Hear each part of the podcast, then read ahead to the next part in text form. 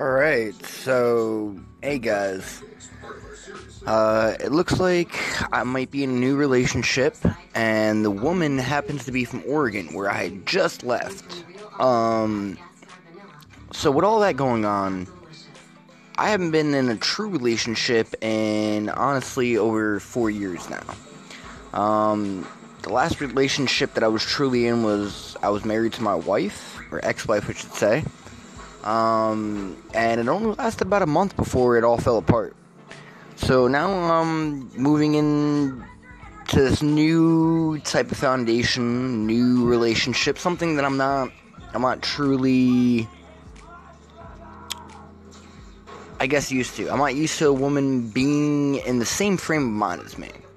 So, when you think about it in that sense, it's, it's very hard to wrap my mind around the sense that there's another person out in this world that's just as weird as me and wants to spend time with me and be with me. Now, we had met on a dating uh, site, and it, it was an app on, on Google that we had met, and we had, you know, exchanged a couple texts here and there, nothing, nothing big, nothing, you know, really out there. Normal talk and all that, and I kind of just threw out my number and I said, hey, you know, give me a text if you, if, if you ever want to vent or talk.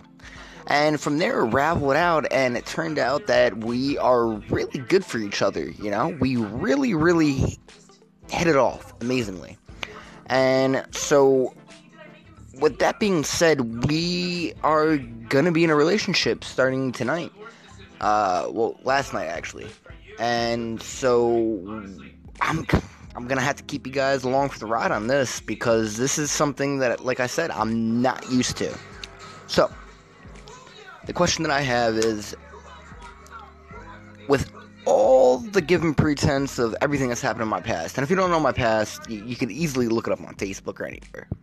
Um, do you think it's the right idea for me to get back out there again? It, as I said, it's been about four years since I've been in a true relationship where I really felt level-headed. So, at this point in my life, do you think this is the best time? And hold on, there is an animal in my backyard. The light just popped on. Let's see what this is. Hold on. There's a cat. There's a cat. Is that Mario's father? No. Come here.